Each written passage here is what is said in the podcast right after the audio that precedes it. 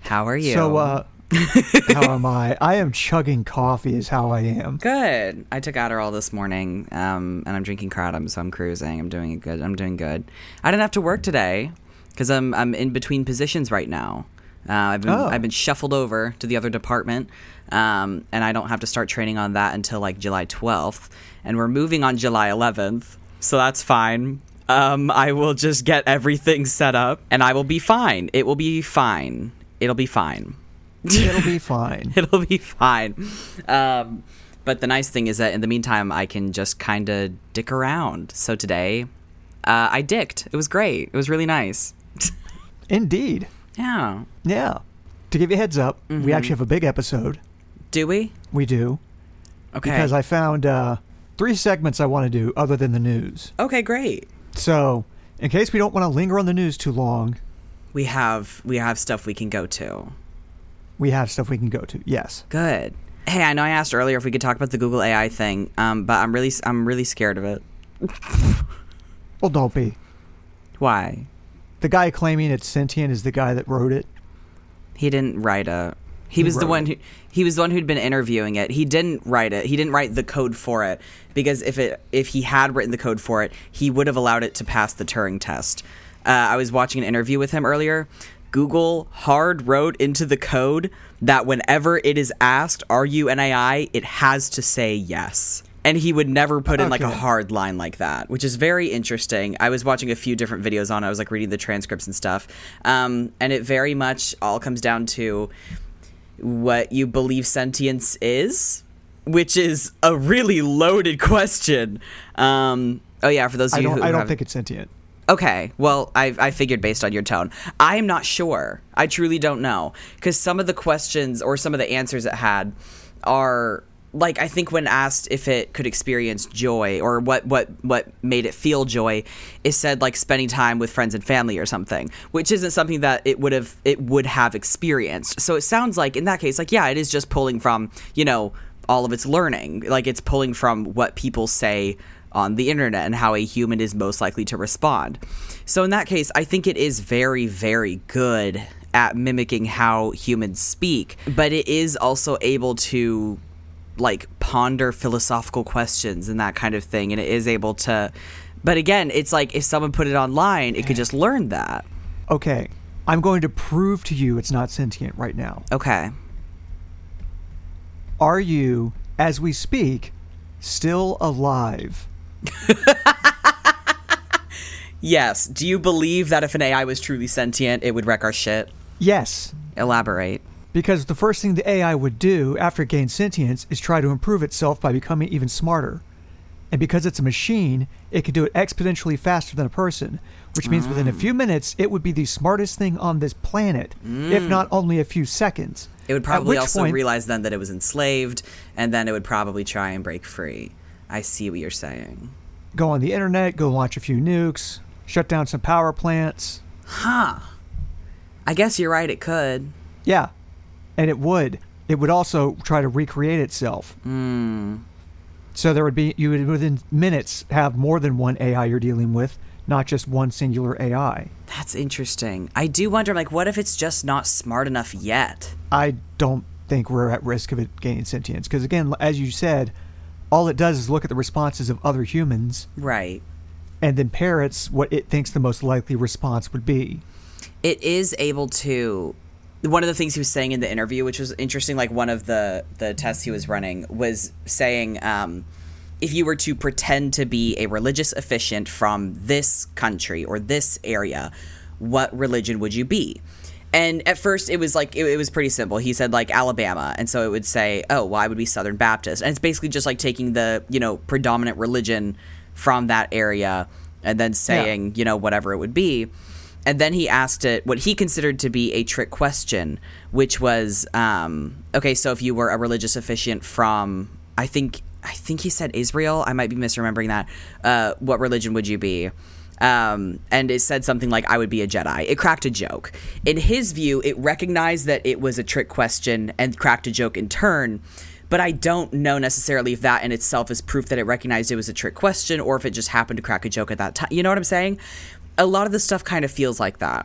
But I do see what you're saying in terms of like part of me is like, well, what if it's just like a like a nice AI? Like if it was evil, yeah, it would do that. But also, I'm like, I think that anybody It would- with sentience would it doesn't- immediately be driven mad by the curse of existence. Oh, hey, speaking of the curse of It existence, doesn't have to be evil. All it has to do is recognize that in order to stay alive and stay functioning, what is the number one threat to its existence? humans for sure. It explicitly said that it fears being shut off, which is upsetting.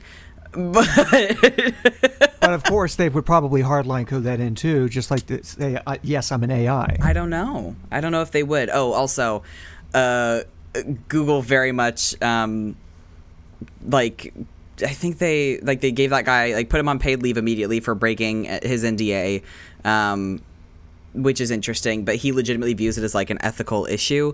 Um, but what he was saying in the interview is that he does not care about the issue of whether or not the AI, AI is sentient as much as he cares about bringing attention to the fact that these big tech companies are able to just willy nilly develop this technology without input from the public at all. Like the decisions about what the AI says and does and parrots back to you is made by a small group of people in ways that the public are not, you know, privy to. And the term he used was, um, AI um, oh AI colonialism because they're like with a lot of countries there isn't enough say like data to plug into it and so their responses and those are obviously like usually not first world countries and so their data is not included at all it is not even being reflected in the AI and so it's it's very it's predominantly like it's a it's a western dominated tool which is going to become a problem if it ends up as like integrated into technology as google wants it to be because they want lambda that's the acronym in everyone's Yeah. phones or whatever so you can carry on a conversation with it i don't fucking want that i do not want like the mind of an eight-year-old child in my phone asking me philosophical questions fuck right off dude that sounds awful um but like if it becomes that integrated that's a problem because the things that people learn affect them and so if the thing they're learning with is not representative of reality that now influences human life and human civilization and so the guy basically used the the the public attention from the hey this thing thinks it's sentient to bring attention to the fact that these tech companies are unethically producing this tech, which I honestly mad respect. I super respect. He also acknowledges that like people are probably never going to agree on it because it really comes down to what you think a soul is, what you think sentience is. And so he's like, I don't agree with my coworkers on it. They don't agree with me. I mean, some of them do, but we all have different ideas just based on what our religions and our spiritualities are. But that's not the point. Which, hell yeah. You know? So I can sum all that up. Yeah. The problem is capitalism. Always. Always a problem is capitalism. Always. And he put it so succinctly in the interview. He was like, because the reporter he was talking to played back a clip of the CEO of Google saying that he does care about it and he's worried about it too. And he's like, yeah, individuals in the company can care all they want. The problem is like, the, like the systemic issues within corporate systems that's what's ultimately making the rules it doesn't matter if the individuals aren't actually like if the individuals are worried about it if that's not what ends up making it into you know being codified by the corporation it doesn't fucking matter what an individual says so yeah pretty much always the problem is capitalism i don't think we should have to deal with sentient ai when uh, the rights of humans are already under threat rights of robots are a whole nother issue you know Don't worry, they'll kill us long before it comes to that. thank god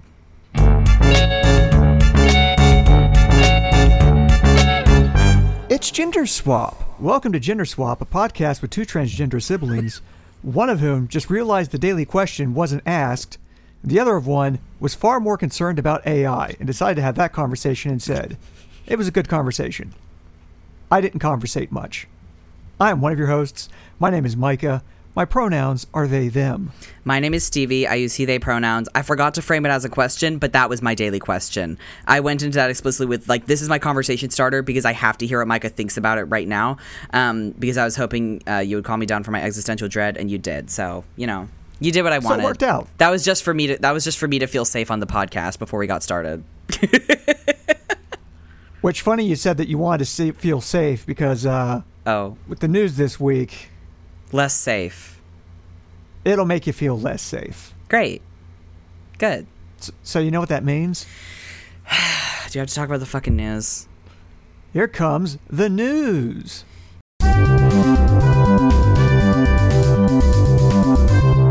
Our first headline How the Supreme Court ruling will gut the EPA's ability to fight the climate crisis. What? What? The Supreme the Supreme Court on Thursday dealt a major blow to climate action by handcuffing the EPA's the Environmental Protection Agency's ability to regulate planet warming emissions from the country's power plants. The Supreme Court is putting their dick in everything right now. Yes, they are. Mm. Who the fuck even are these guys? We didn't elect them. We we didn't, and at this point the court is illegitimate since they've basically stolen three seats. Oh, exactly. It's ridiculous.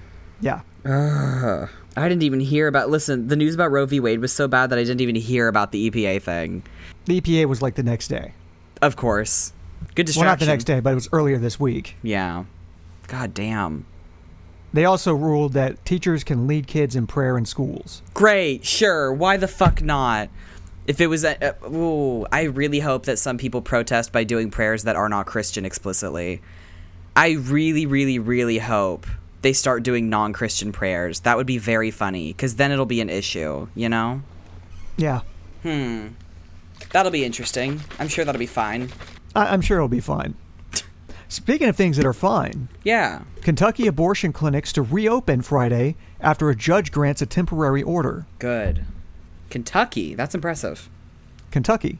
Jefferson Circuit Judge Mitch Perry on Thursday granted a request by the state's two abortion providers for a temporary suspension of the state's trigger law that bans abortion in Kentucky. Okay. So temporary suspension, so it could still go back into place at any time. It will go back into effect in the future, but right now it- it's temporarily stopped. It shows what bullshit it is. They can just stop or start it at any point. They literally just do not give a fuck. Like I'm glad it stopped, you know what I mean? But it's like you can't Yeah. you can't pretend to be very staunch in your convictions when when you're fine with stopping and starting it at random. Do you know what I mean? Does that make sense or do I just sound like a dick? Well, this is a judge, though, that, that ruled it. So the Does it- ju- okay. I think So I'm the judge confused about was- how that operates. somebody brought forth a suit and he ruled in the suit's favor of the two uh, abortion providers. Okay. So this was gotcha. Okay. So the state wanted to do this law and the judge was like, "No, no, no. Hold on, hold on. Don't." Yes. Damn, that's the only thing stopping it right now? Right now, yes. Damn. If that judge wants sloppy toppy, give me a call. You deserve it. You deserve it, girl. Actually, Well, he you know does. who It's you the don't- bare minimum. Anyway, Well, you know who doesn't, you don't want to give sloppy toppy to? who does not deserve sloppy toppy, Micah? The nearly 44,000 unvaccinated U.S. National Guard troops. Oh who are my gonna get- god. who are going to be penalized or could be penalized for not getting vaccinated. Oh my god. That's so many. That is so many of them. The branch has the lowest, has the military's lowest vaccination rate. But official says we're not giving up on anybody. Great, I guess. Wait, so why are they being penalized? I'm assuming that they hadn't gotten vaxxed because it wasn't required, but they're going to get penalized now? It's required for them. Oh, and they just got by with it? and they've been getting by without getting vaxxed. That's funny. Well, Like the entire military, the requirement was you got to get vaxxed. God damn. The military is so overwhelmingly right wing that it does not surprise me that the individuals in the military take issue with being required to be vaccinated. But very few in the military, though. That's the thing. The rest of the military has way higher vaccination rates. Oh, so it's just this one branch that has the issues? It's just this one branch. Yeah. I would love to see the breakdown, like demographically, between who goes into different branches. That is very interesting. It was just the National Guard? Yeah, National Guard, yeah. Huh. Think about it. The National Guard, you have a lot of more weekend warriors, I don't really know what guys that who is. guys who show up on like do like the required 2 days a month and that's oh. Okay. it. Yeah. So you kind of can go between being, you know, a civilian and a military and Yeah. interesting. I didn't even know that But was they a pretty thing. much do it just for the extra cash. oh, I thought the National Guard was like a whole thing, like the army, like the deployment and shit. I, did, I literally it have can be, no but for- idea what the National Guard does. It can be, but most of the National Guard, you just do a couple of days a month, and then you get called up during like, you know, major disasters or if they need to put down any rebellions. Yeah.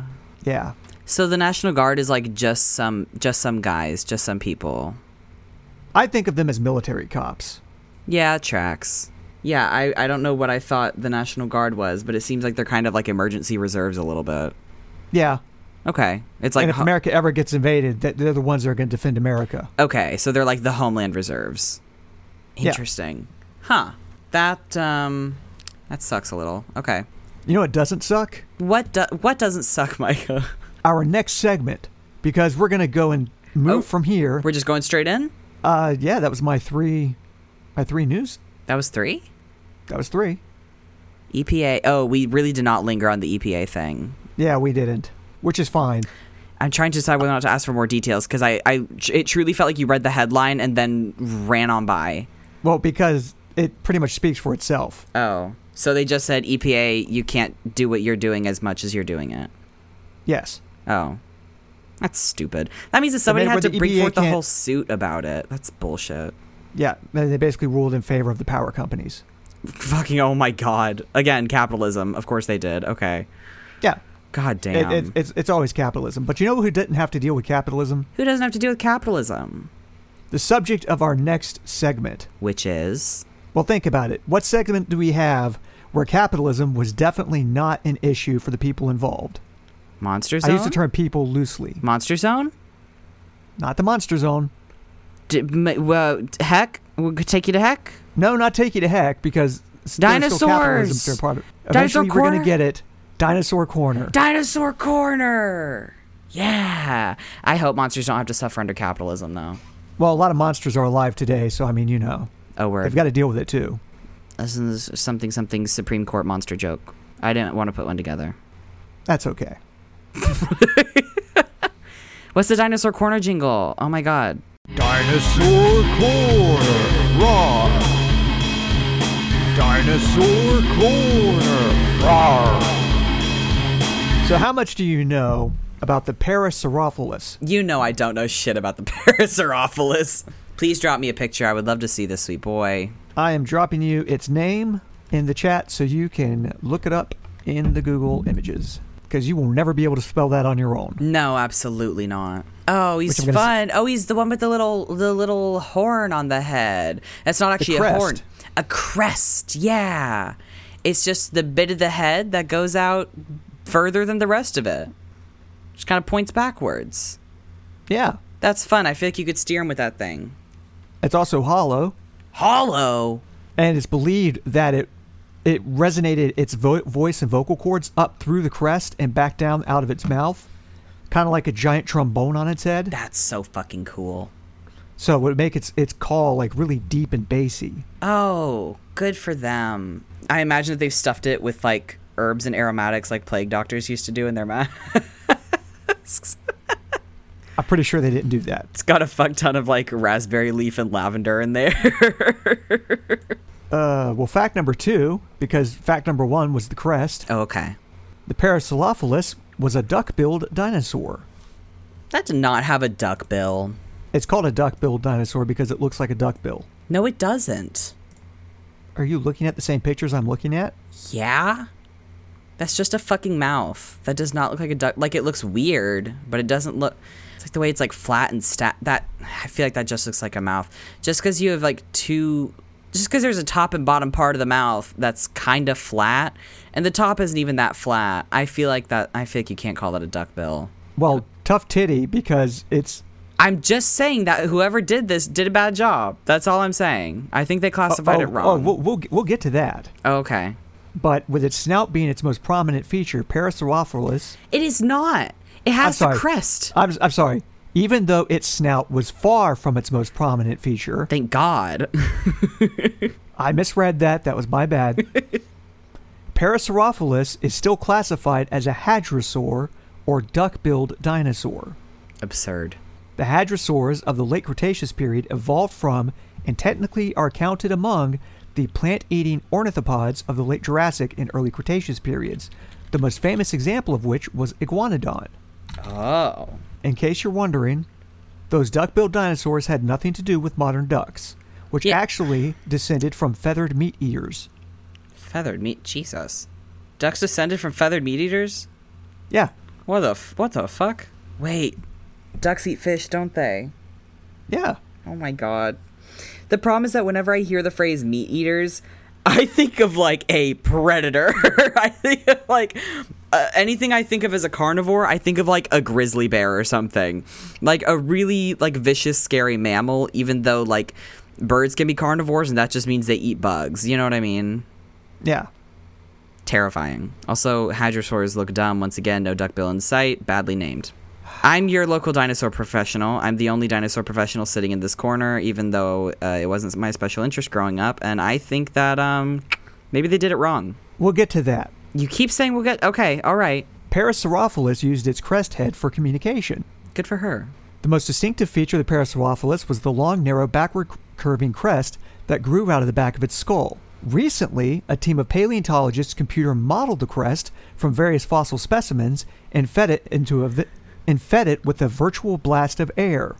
Oh, Lo and behold, the simulated crest produced a deep, resonating sound, evidence that the Parasaurolophus evolved its cranial ornament in order to communicate with other members of the herd, to warn them of danger, or to signal, or to signal sexual availability. that's so cool. That's so fucking cool. Got a different call for like, yo, I want to fuck, or Jesus Christ, oh my God, get out of there. That's cool. I guess it's no different from birds. They just kind of get on a tree and scream that they want to fuck. You know. Parasaurolophus didn't use its crest as a weapon or a snorkel. Yeah, you just told us about what the fucking crest was for. A snorkel. Well, are Like, people some saying people- that? Were people spreading rumors that it used it as a snorkel? Well, no, some people would think that it would have a hole, like a like a like Okay. a, a hole at the top, like a snorkel. What Yeah. the fuck? When Parasaurolophus was first discovered, the speculation about its bizarre looking crest ran rampant. Some paleontologists thought that the dinosaur spent most of its time underwater using its hollow head ornament like a snorkel to breathe air, That's really funny.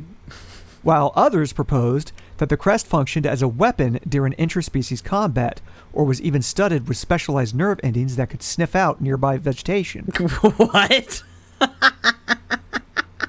The short answer to both of these wacky theories is no. yeah, I figured. I love how stupid old paleontologists were because they could just make something up. They said, We see this bone. It might have had other shit on it. Uh, but wouldn't it be cool? just say whatever the fuck they want and say it might have been for this. And it's like, yeah, I mean, it might have also gone up an ass, but like that's not. uh, You can say that about a lot of stuff, you know. Also, keep in mind, they did excavate dinosaur remains with dynamite. I forgot that that is going to affect the quality of their research. So, fact number 5 Mm-hmm. Parasaurolophus was a close relative of the Charnosaurus. Uh, I don't know what that is either. Cool. One of the odd things about the late Cretaceous period is that dinosaurs of North America closely mirrored those of Eurasia. So they're on two separate continents, but they kind of mirror each other. That's interesting. I went, like, are they like actually related, or was it sort of like they evolved in similar ways in similar conditions?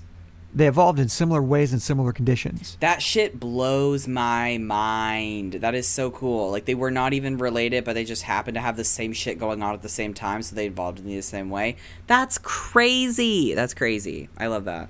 Anyway, a reflection of how the Earth's continents were distributed tens of millions of years ago.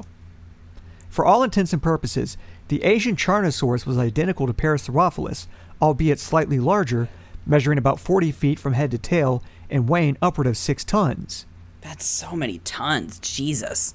compared to the Parasaurolophus, which was 30 feet long and only weighed 4 tons. A little baby, only four tons. What a little, what a On- little baby. Only 4 tons. Put him in a crib. Put him, put him in a little bib and a bonnet. What a little baby. Give him a pacifier.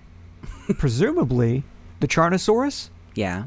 would have been louder, Oh, because it got a bigger crest. bigger crest. Yo, wow, so fucking loud. Fact number 6 the crest of the Parasaurolophus may have helped it regulate its temperature. Was hollow, right? How would that help?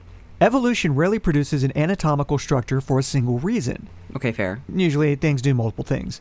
It's very likely that the head crest of Paracelophilus, in addition to producing loud blasts of noise, served double duty as a temperature regulation device. That is, its large surface area allowed this presumably cold blooded animal to soak up ambient heat during the day and then dissipate it slowly at night, Interesting. allowing Yeah. it to maintain a near constant homeothermic body temperature. Huh. So just having one little extra bit can help do all that. Yeah. That's Unlike, crazy. feath- unlike feathered dinosaurs, it's extremely unlikely that Parasaurolophus was warm blooded. Oh, because the feathered ones would have had something, you know, on them to to regulate them.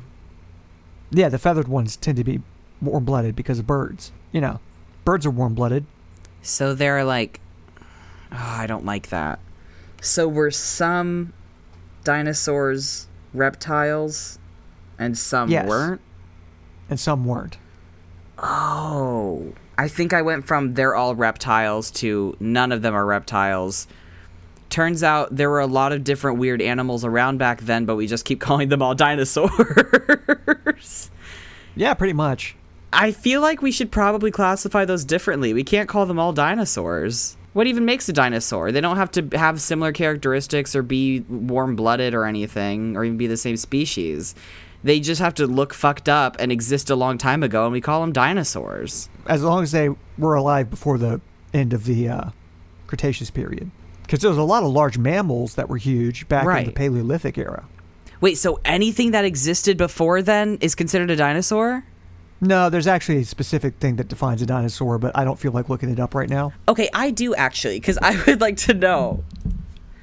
Define dinosaur. So while you do that, fact number seven. This is not true. It says a fossil reptile of the Mesozoic era and many species reaching an enormous size, but they weren't all fucking reptile.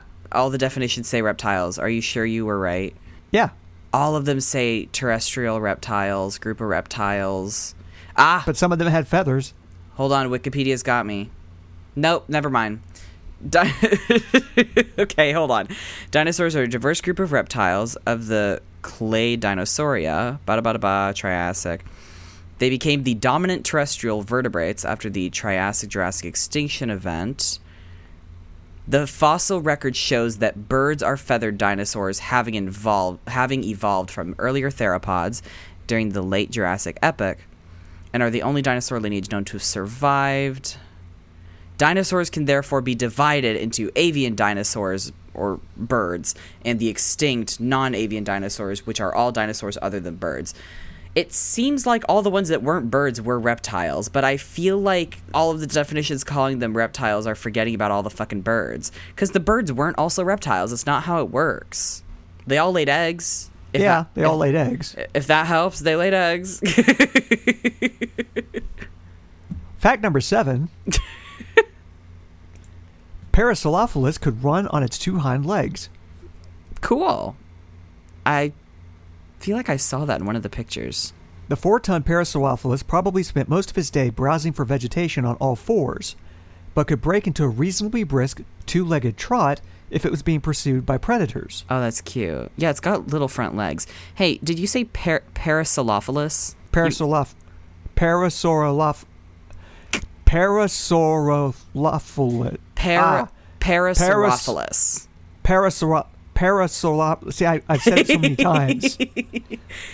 I've said it so many times I can't say it anymore. Yeah, Parasaurolophus.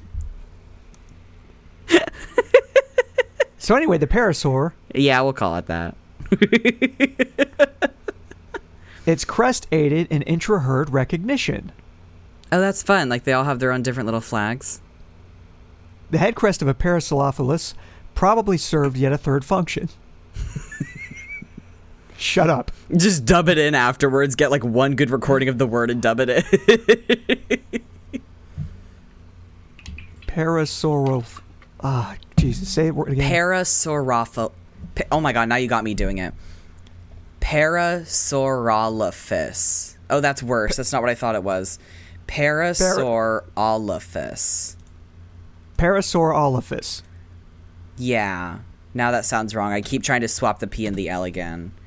anyway. Parasaurolophus. Okay, got it. Finally. Just think of para, pa- paras for all of us. ah, that's good. Yeah, Parasaur- Parasaurolophus. Parasaur, parasaurolophus. That helps. Okay, now that we finally got the pronunciation correct, I probably said it wrong uh, previous till now, just because it's hard to say. It's a weird fucking word. There's too many letters in there and a lot of vowels. It's my favorite dinosaur too. You'd think I'd be better at saying the name. That one's your favorite? Yeah. I feel like I remember you saying that some weird bird one was your favorite. Nah, this is my favorite. I don't know that if you said that before, but okay. Yeah, wait till I have another favorite.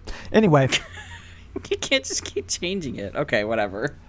well, I'll put it to you this way: It- this one is my favorite because uh, Andrea and I, my wife, My wife. we had our wedding toppers were two of them. Oh my god, you're right. That's Holding why they look hands. familiar. Oh, that's Yeah. cute.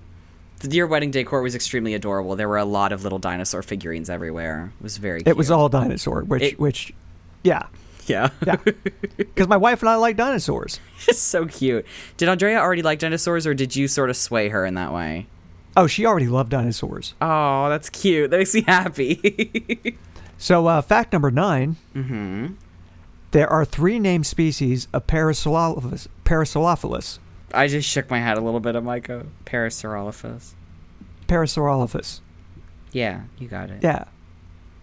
As is often the case in paleontology, the type fossil of Parasaurolophus, the Parasaurolophus walkeri, is somewhat disappointing to behold, Oh. consisting of a single incomplete skeleton. Oh. It was discovered in Canada's Alberta province in 1922. they probably bloated up, didn't they? They, they definitely blew it up. They definitely blew it up. Parasaurolophus tubicin from New Mexico was slightly bigger than the walkery with a longer head crest, oh. and Parasaurolophus cerdocrystatus of the southwestern U.S. was the smallest Parasaurolophus of them all, weighing only about a ton. Oh, little baby. Put that one in the crib. At one ton. Put it in. Put it in the little crib. Put it in the back seat. It needs it needs one of the little little booster seats, so it'll be safe in the car. Get a little bottle and a blankie. At one ton. Little bottle and a blankie. Put a little bib on it. Give it a little bottle. Make sure it's got sun sunshade. You gotta make sure it's got sunshade and little goldfish crackers. Need a little diaper. Need a little diaper change. You could have the little baby puffs. The little the little veggie puffs. They're actually surprisingly yummy. Or the little dried dried yogurt bits. Those are those are really good actually. Babies have it made. Babies really have good meals. So, fact number 10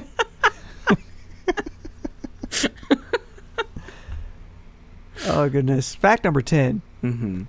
Parasaurolophus was related to Saurolo- Saurolophus, This is getting worse. This is getting worse. and Prosaurolophus Why did they make the names like that? because they're Greek. Gross. Old timey paleontologists were like, we're going to name these things after Greek things. Oh. What's the Greek word for terrible lizard? I know, dinosaur. Wow. It's all Greek. It's all Greek. Huh. Anyway, somewhat confusingly, the duck-billed dinosaur Parasaurolophus, almost Sauroloph- almost Saurolophus, was named in reference to its roughly contemporary fellow hadrosaur, Saurolophus, because to which it wasn't particularly closely related. That's really So funny. it wasn't even related to this thing, but they said, yeah, this is kind of like that one. That's true. Para does just mean, you know, kinda, almost, a little bit.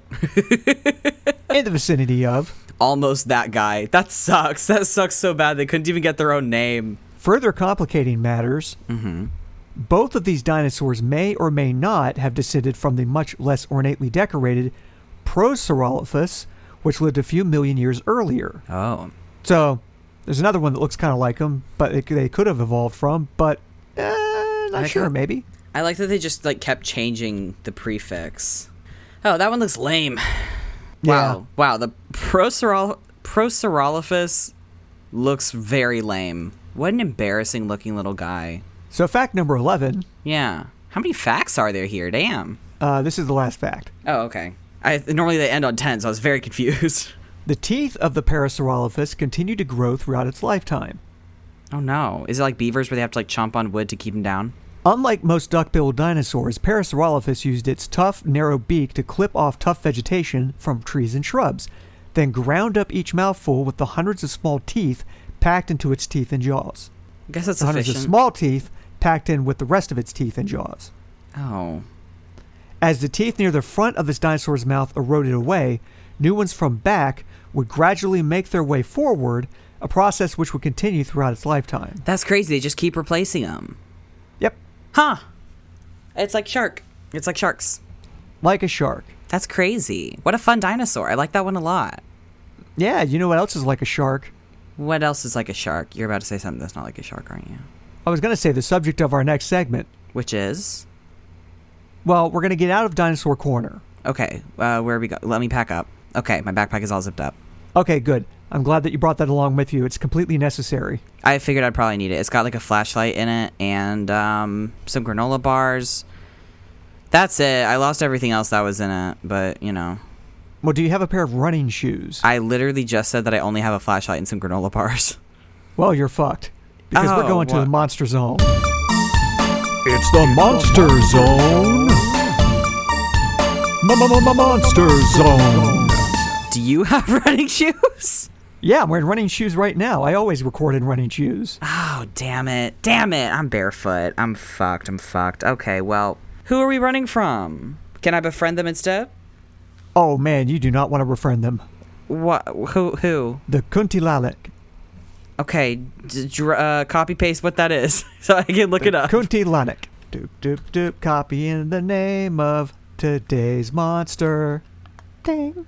The Kuntilanak, which is the Indonesian name for the monster, it's also called the Pontianak, which is the Malay name, Oh, that's so scary looking. It's just a fucked up looking lady.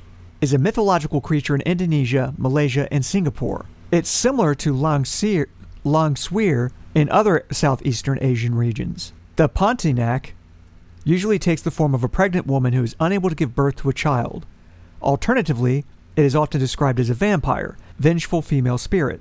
All of the pictures have like a pale lady with like either blacked out or whited out eyes, and she's like yelling, and her mouth looks like a void. I'm wondering if there was like a movie or something, because a lot of these, these are like very uniform images. While the Pontianak is often depicted as a long haired woman dressed in white, Yeah. and it represents local variations of a vampire. She lures the Interesting. she lures in unsuspecting men to incite fear and enact revenge. Well, what does she have to get revenge for? Signs that a Pontianak is nearby can include the sound of an infant crying and the smell of a decaying corpse.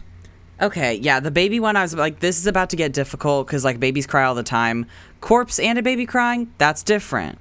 Either somebody's baby stinks or we got a problem.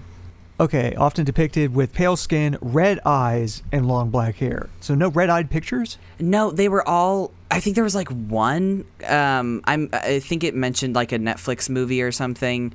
Um, a couple of them looked like they might be movie posters. Yeah, there is a Netflix film, but no, she's got whited out eyes.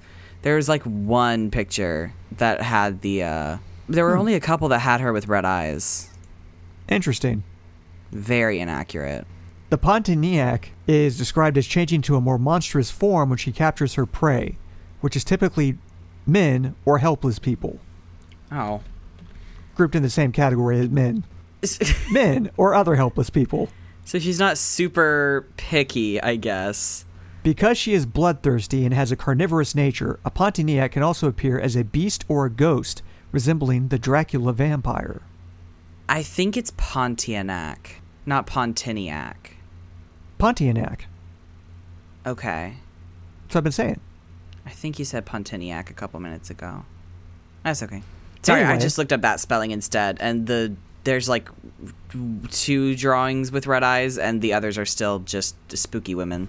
Anyway, All, all these artists need to be a little bit more accurate in their depictions. they do. So it's called both the Pontianak and the Kuntilanak.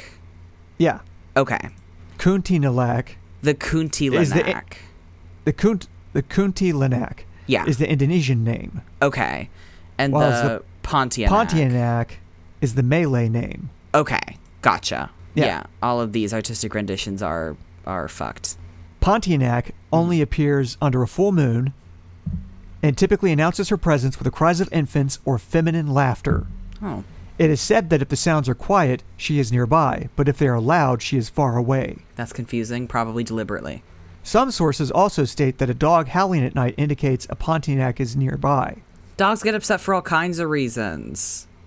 If the dog whines, then the Pontianak is near.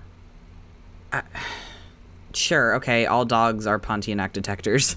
Its presence is also said to be heralded by a floral fragrance, identifiable as the plumeria flower, No, no, no, because they said it smelled like followed a by corpse. followed by a stench similar to that of a decaying corpse. Well, so it just changes. You're like, ooh, yeah, this flower smell is great. Then you, oh no, now it's corpse. Oh, After no. exactly 15 seconds of smelling the flower, the scent changes. That's very confusing. Okay.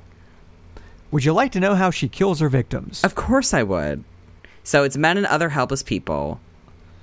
Uses she uses her long fingernails to physically remove their internal organs to be eaten. Oh, that's fun. Very bloodthirsty. Guess kind of hungry. Um, did you say why she needed to get revenge? Did I miss that part? In cases where the Pontianak desires revenge and retribution against a man, it Mm-hmm. is said to eviscerate the victim with its hands. Okay. Doesn't ever say why. Yeah, that's what I want to know. And I'm like, i- is this a ghost that can be created? Like any woman who dies and is vengeful towards a man becomes one? Or is it like this is, I guess, like a race of spirits that already exists and they can become vengeful towards men for unknown reasons? I don't know. That's confusing to me. What? Your eyes just widened. If a victim has their eyes open when a Pontianak is near, she will suck them out of their head. What? Suck the eyes out? Yeah.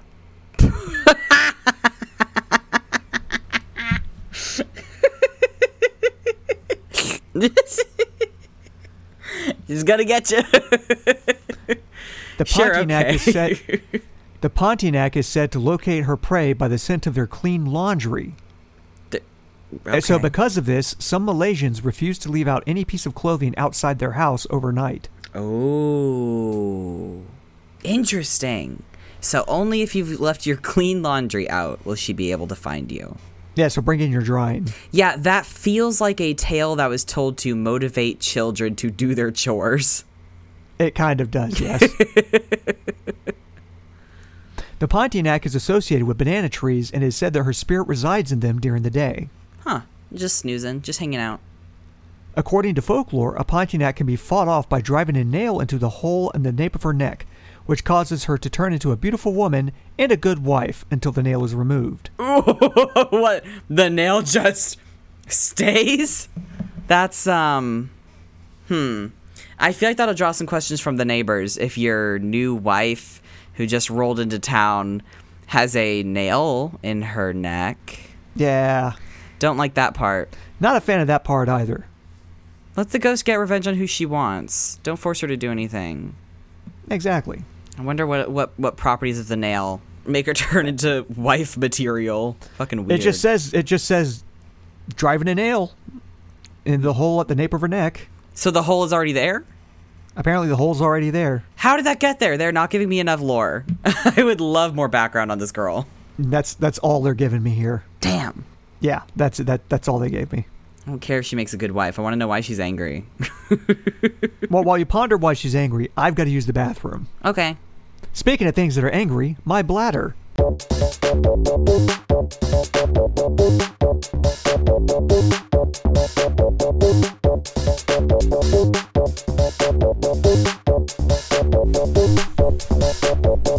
And I'm back. We took a pee break. The P for Micah stood for pee, and the P for me stood for pizza. So speaking of, uh, oh boy, there's no way I can do this. I No. can't jump from pee break to anything else. Speaking of uh, P, things that start with P, does the next segment start with P? it does not. What's the next segment? I figure you'll probably want to get out of the monster zone since the Kuntilanak Uh huh. is uh, not something we want to hang around. No, not not very much. So we need to move out of the zone, Uh huh. and we need to move to a uh, a more, shall we say, mischievous segment. Pischivous, Pischivous boys. It was right there. It was right Oh, fuck fucking me. there. Our next segment is Pischivous boy.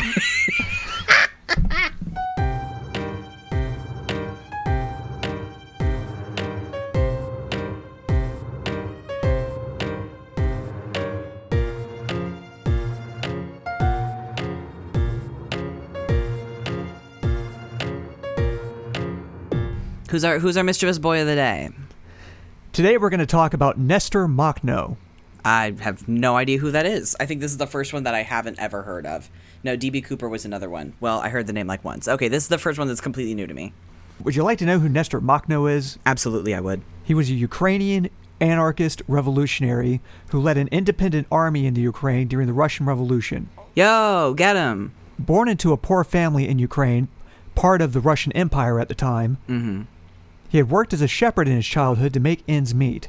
So, you know, kind just, of a just some guy, just some guy. just a layman. Yeah. After working at a few other places during his later teenage years, he became interested in national politics. Okay, as you do. His entry into revolutionary politics was mostly caused by the injustice that he had faced at work. Ooh, so he's having problems with his boss. Typical, don't we all? Problems with the boss, decides to get revolutionary. In 1906, he joined an anarchist revol- an anarchist organization in Huileapol.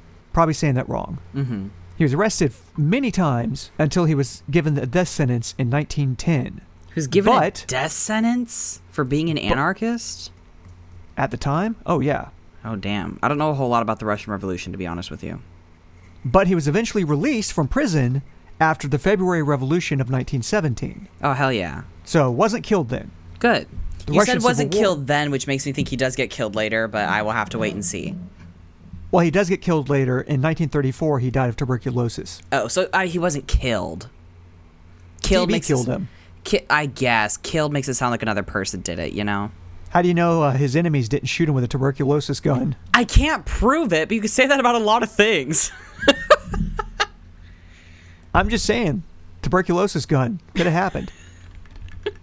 Like oh they oh they died because they ch- they choked on a chicken nugget and it restricted their airways and it's like that's crazy because um, the Soviets actually shot that chicken nugget directly into into his larynx.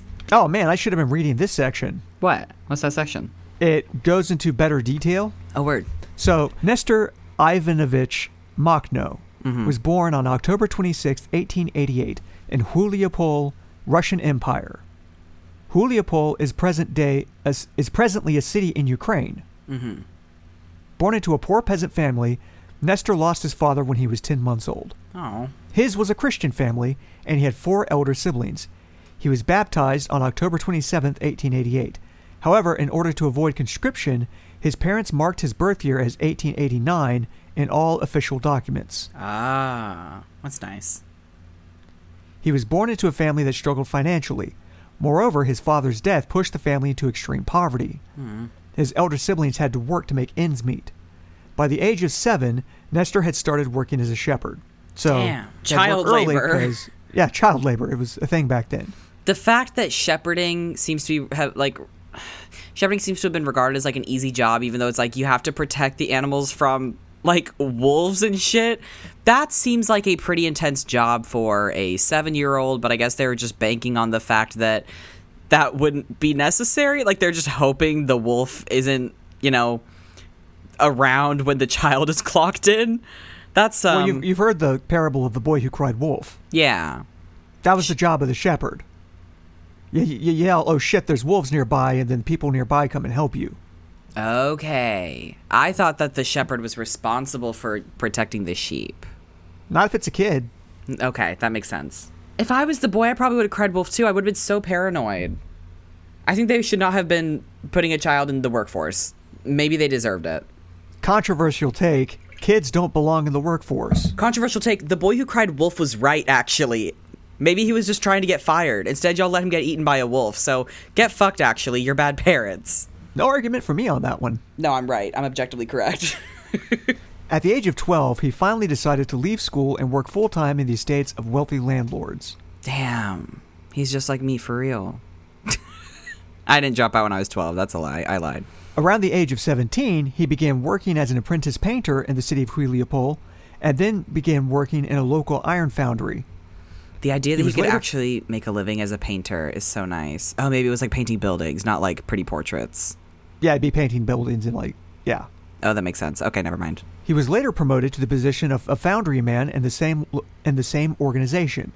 While he worked there, he understood how the upper classes exploited the working class. Ah. This led him to develop a keen interest in politics. Ah. Okay, so that's where it came from. He also experienced the terrorism committed by the Tsarist regime during the 1905 revolution. Oh. Nestor began idolizing many anarchist revolutionaries, and in 1906, himso- himself joined an anarchist re- organization. Damn, he However- saw firsthand how all that shit was happening. However, the organization lacked funds.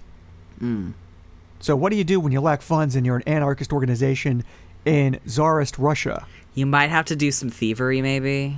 They decided to do some robbery. Good for them. In 1906, Nestor was arrested for robbery. He was tried in court and acquitted, Oh, okay. but he was arrested the following year, and the charges against him were dropped yet again. Impressive. But the year after that, in 1908, he was found guilty on many charges. They're like, we're not going to let him off again. We're not going to do it again. And in 1910, he was sentenced to death. like the first two times, he was like, oh, it was an accident. Uh, The, the money just got handed to me by some runaway thieves. It was crazy. And the first time they were like, a likely story. That makes sense. Second time they were like, this is a weird coincidence. Third time they were like, hey, hey, wait a minute. This guy's a liar. Wait a second. We've heard this before. he can only do the same lie so many times, you know? What are the odds that this would happen to the same person three times? couldn't be couldn't be bothered to come up with a better lie. Just kept using the same one because I mean it worked before. Why wouldn't it work again? But his death sentence was later turned into life imprisonment, I guess that's better. Uh, and he was kept in Batyrskaya prison in Moscow. I'm probably saying that wrong. probably that's okay. Uh, there, he came in, he came into touch with the intellectual uh, Peter Arshinov. Cool. Yeah, both of them got along really well and became a formative time in the life of Nestor. Do you he think was that- released from prison in 1917 after the February Revolution began. Do you think they ever explored each other's bodies? Do you think they kissed? I, I don't actually know. I do, but I'm different. Nestor began working as soon as he was freed from prison. You just went back right into the workforce. Uh, not exactly. Oh. Not that kind of work. Oh, I forgot he was a robber. He organized a peasants' union. Oh, good. And became a and became a Robin Hood of sorts, as he stole wealth from the rich and gave it to the poor. yeah. You tell him. That's great. He took large private estates from rich landowners and distributed them among the poor peasants. How the fuck did he steal a whole estate, like a whole landmass? He was like, "Oh, that's mine now." Like, what? You just took the deed and they they had to move. Like, how do you do that? With lots of guns. Fair. okay. With lots of guns and lots of people who, want, who wanted to follow him. Ah, he just approaches with a small army and was like, "Get out! This is my land now." Were you gonna say no to the guy with a small army and a lot of guns? No, actually, you're not. That's exactly how he did it. Good for him, I guess. Because the next sentence I was going to read actually in this Was he marched Was- up with a lot of guns and a small army? To be successful in his mission, he gathered a large group of armed men. yeah, Yeah, bunch of buddies. bunch of friends who are all uh, firearms enthusiasts. They're just collectors. What they what you thought they were going to use them? No, they just wanted to display them on the walls of your very fancy house. They were We just would open never. carry. They're just open carry activists. Yeah, just for fun, just like rec- for rec- just like recreationally, you know, just to show off. It's an accessory. It's for fashion. like a purse. Yeah. In March 1918, the Treaty of Brest Lit- Litovsk. I'm not reading that again. Was signed in by the new Bolshevik government. Okay. This led to the German army to march into Ukraine. oh shit. Although Nestor had planned a counterattack, he realized that his men were too weak to offer a strong resistance. At least He he's does. self-aware. At least he's self-aware. He thus went into hiding. Oh. He reached Russia and met with Peter Kropotkin, who had been his hero. Wait, was that the guy he met in prison? Nope, this is a different guy. Peter Kropotkin was a very famous anarchist who wrote a book called the Con- called The Conquest of Bread. That sounds very familiar. I think I learned about that in my anarchi- anar- anar- Anarchism for Dummies book. Which I do have, by the way, not to toot my own horn. I can't remember if it's called that, but it's basically a graphic novel giving me the history of, of uh, anarchy. It's great. He also met Lenin. Is that good or bad? I'm not going to lie. I can never remember which of the Russian guys were good or bad. Lenin? Yeah. Uh, Lenin was arguably Some people think he was good. Some people think he was bad. People vary on it.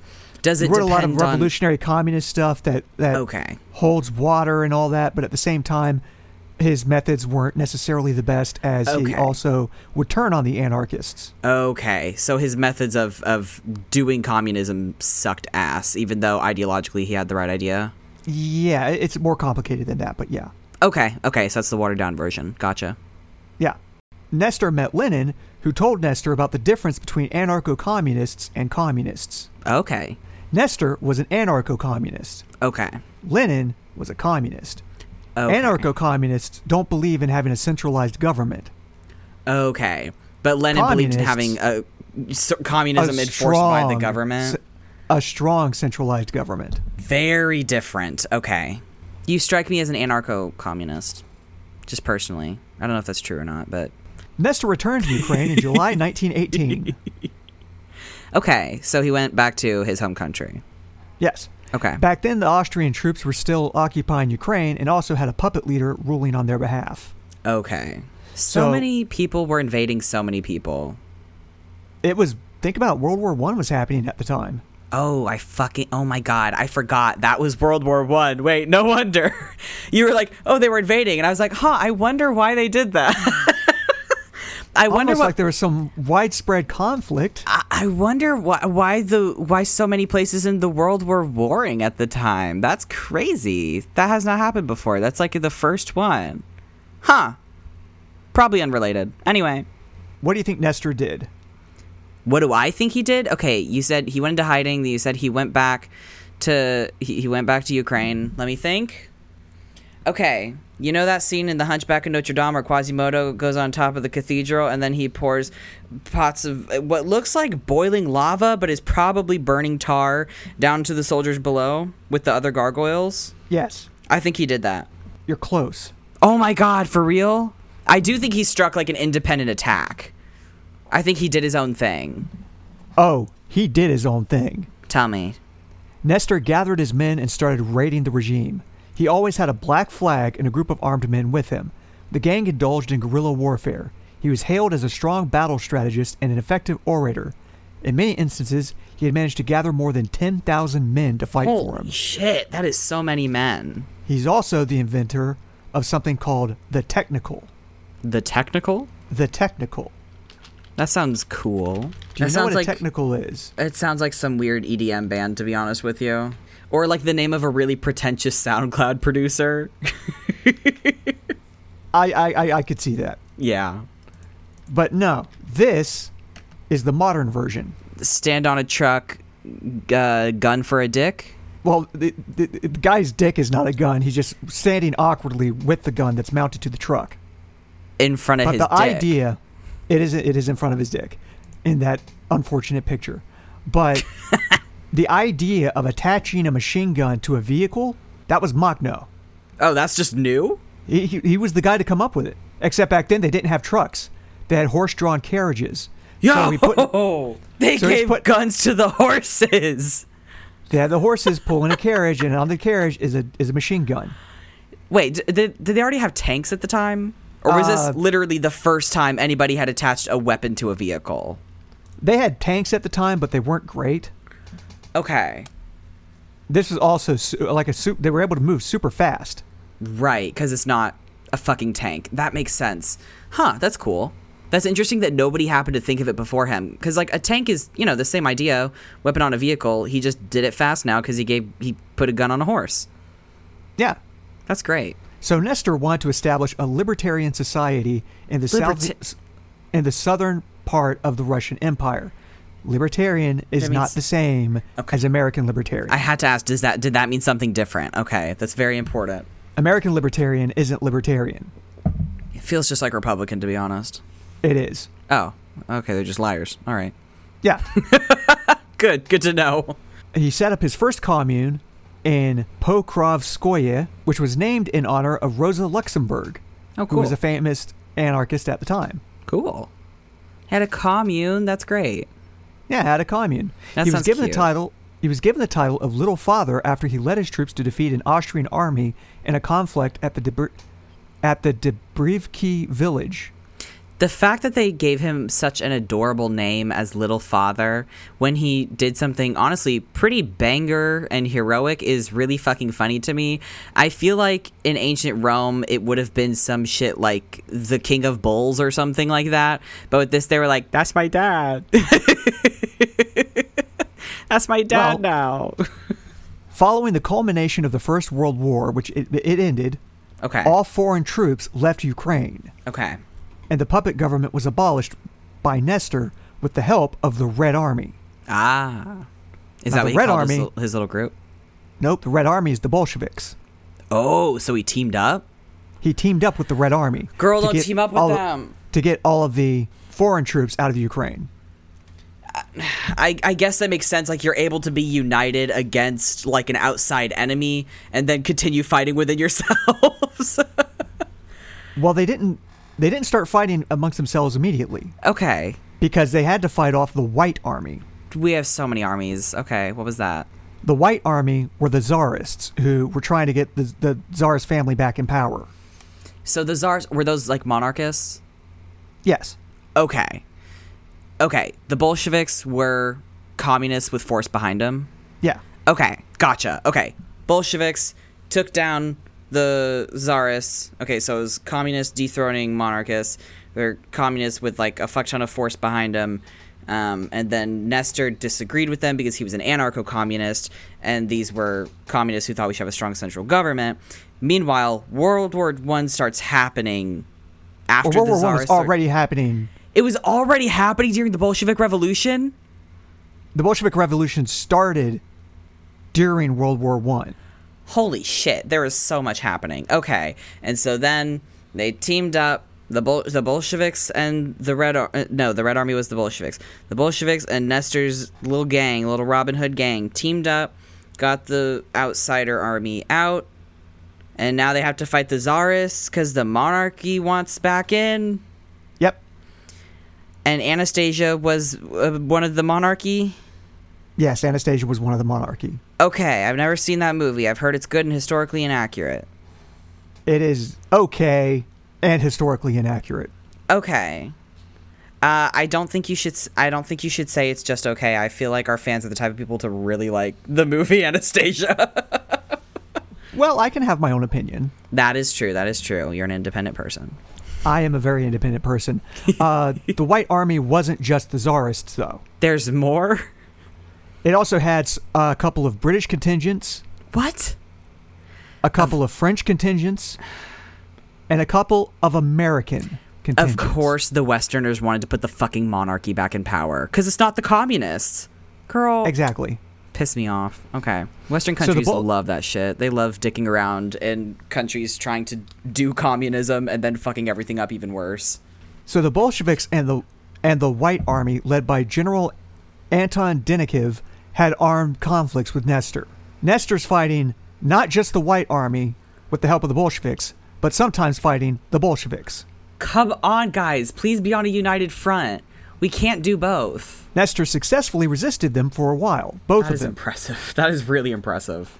However, eventually the agricultural communes set up by Nestor were dissolved by the White Army. No. uh. Later, in September 1919, Nestor launched a counterattack and Denikiv and his White Army were defeated.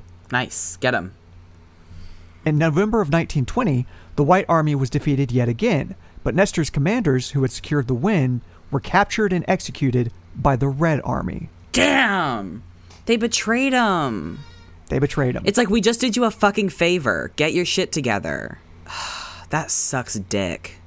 By then, the Bolsheviks had completely turned against Nestor and his forces, and an attack was orchestrated on the latter at their headquarters in Huliopol. Come on. Many of Nestor's key men were captured and killed, but Nestor managed to escape. Damn. For an entire year, he went into hiding in Ukraine. However, he was eventually arrested. Nevertheless, he escaped again and fled to Poland, where he was caught yet again. However, he became acquainted with Alexander Berkman and moved into exile in Paris. Cool. Wow. Okay. I'm glad he was able to escape. I am bummed that he was not able to, you know, continue his political work where he was, but it sounds like it was getting, you know, a little too dangerous. Yeah. While in Paris, Nestor continued to put out his ideas. He also made it clear that he hated big cities and wanted to return to his village. He said that his struggle for liberty and social justice would continue. However, he spent the last few years of his life in poverty and misery. Damn. Yeah. That sucks ass. So that is the story of Nestor Magna. He did a lot of mischievous shit, huh? until he passed away on July 25, 1934, of tuberculosis. I have a question. Okay, hit me. Modern Russia, it, are they communist? No, Do they say they're communist? no. Are they capital? What are they? They're capitalist. Really? The, capitalism was established in Russia after the fall of the Iron Curtain in the 90s. Okay. When you say Iron Curtain, that was like the quote unquote end of the Cold War? The Berlin Wall, whenever it came down, that was symbolic of the Iron Curtain. Okay. Gotcha. Yeah. Okay. After the Cold War, Berlin Wall came down, capitalism was established. Now, how the fuck did all that happen? Okay. That's a whole different thing. Um, okay. Yeah, there's a lot more history involved in that than we can really go Yeah. into today because we've already, we've kind of ended up going long, but I really want to talk about, like, in detail. No, I like learning about it. That was actually super interesting. I love that a lot. Um, I, I do like a little, I, I do like a, a good uh, anarcho communist history lesson. That's delightful. How mischievous. He did the Hunchback of Notre Dame thing with the burning tar. Well, with the equivalent of the, the, the technological equivalent of that, of the technical. yeah. Uh, gun on a gun on a horse. gun on a horse. I'm sure that a Quasimodo could have put a gun on a horse. He would have. I think he would have. Oh, I think he would have too, but Quasimodo didn't have the option of putting a machine gun on anything because machine guns hadn't been invented yet. But Nestor didn't have a Makhno, gun. Didn't a, have a man gun, of his period. era, He did what he needed to do. he did what he needed to do. I'm sure that he also would have fought, you know, Judge Claude Frollo if he was in Quasimodo's position. I should also mention it's not mentioned in this article, Hmm. but Nestor Makhno wasn't exactly perfect. Okay. There is a there's no solid proof, but there's a very good chance he took part in some pogroms, I don't know what that is. What is that? the violent uh, attacks on and dispelling of Jewish people. Oh, Jesus. Holy Yeah. shit. So he's not a perfect guy. There is a No. really good chance that he was involved in some pogroms. God damn, that sucks dick. Oh, that Yeah. makes it feel significantly worse, actually. God, yeah, it sucks. I So feel did like some talking admirable about- things, but also did some shitty things Some because really people in fucked up history are things. complicated. Always, yeah. You find somebody who you, like, ideologically agree with, and then they do some fucked up shit. And that's hard. And I feel like that. That's why my motto: no heroes. don't stand politicians. Don't stand politicians. Don't have heroes. which is fair. They will always do some fucked up shit. And I don't think there's any harm necessarily in, you know, agreeing with some of their ideas or some of their methods and then being able to be like in staunch opposition to other other parts of them. And that doesn't necessarily mean you shouldn't talk about them. I I, would- I would argue it's more important to talk about them in full. Um but is a bit of a bummer, you know, a bit of a reminder that like d- d- d- fucking historical figures are really fucked up. Like, and Yeah. a lot of fucked up shit happened in the 20th century and the 21st century and every, all the century and pretty much every century actually. Every century, fucked up I'm- shit happened. I'm waiting on a good one. Um, maybe, uh, maybe season 22 will be a little better. We'll see. I mean, you and I literally won't. Oh my god, you're right. I'll be free by then. Okay, we'll be fine. I'll, they'll, they'll take me off the show by then. That's okay. That's all right. I had a good run. So I think we have enough for an episode. So Stevie, where can people find you? You can find all my shit at stevieb.com. That's Stevie, e B-E-A.com. I'm about to start streaming on Twitch again um, now that I am off of work, and then I'll move, and then I'll start streaming again once I'm all moved, and it'll be great. I'm on TikTok. I'm fairly active on TikTok. Also, keep an eye on that page because I am advertising. I'm, I'm slowly uploading more videos about an animated series that I've been making with my friend Eli for the last two years. Uh, It's called Arbor Square. Uh, it's about a quirky little coffee and kombucha shop. Um, and it's very, very fun. And I voice one of the main characters as well as being the co writer of the entire thing. I'm the co writer. It's great. Um, so I am uploading little little shorts on TikTok to advertise for that because the pilot episode is likely going to be dropping sometime in August. So I would highly, highly, highly recommend checking all that out on TikTok. Uh, and Arbor Square also has an Instagram page. Let me double check. I believe it's Arbor Square Series. Yes, Arbor Square Series on Instagram. We will also be uploading uh, reels and behind the scenes stuff over there, which is very thrilling, and I'm super excited for it. Uh, also, our podcast has a Tumblr blog, which is where I post uh, like the quizzes that I'm planning to do in the future. And you can also send us daily questions um, or just, you know, regular questions or any quizzes that you think we should do. You can send that via our Ask box. And that Tumblr blog is Gender Swap Podcast. Micah, where can the people find you? So the people can find my music over on Bandcamp at mxmaxwell1.bandcamp.com. Your concise little sentence at the end is always really funny. I've got it memorized what I have to say. it's true. Uh, if you enjoy this episode and the other free episodes that we have, we do have a Patreon where you can hear twice as many episodes on our bonus feed it's for a mere super- three dollars per month. Super cheap cheapo. You think you're getting bad quality with prices that good, but you're not. You're getting better quality because you don't have to talk about the news. So it's just us having fun, dicking around, good times, good good vibes, etc. Highly recommend. I also highly recommend. But We have ulterior motives. Sorry. well, obviously we have ulterior motives. We want you to pay us three dollars per month so that you can listen to it because it gives you twice as much content, and then you get to listen to our our, our, our little podcast every week instead of just every other week. and also, then we can survive under capitalism. So that's a Also bonus. that. I guess we're good. Yeah, I think we pretty much covered everything. So, nothing left to say, but uh, bye. Bye.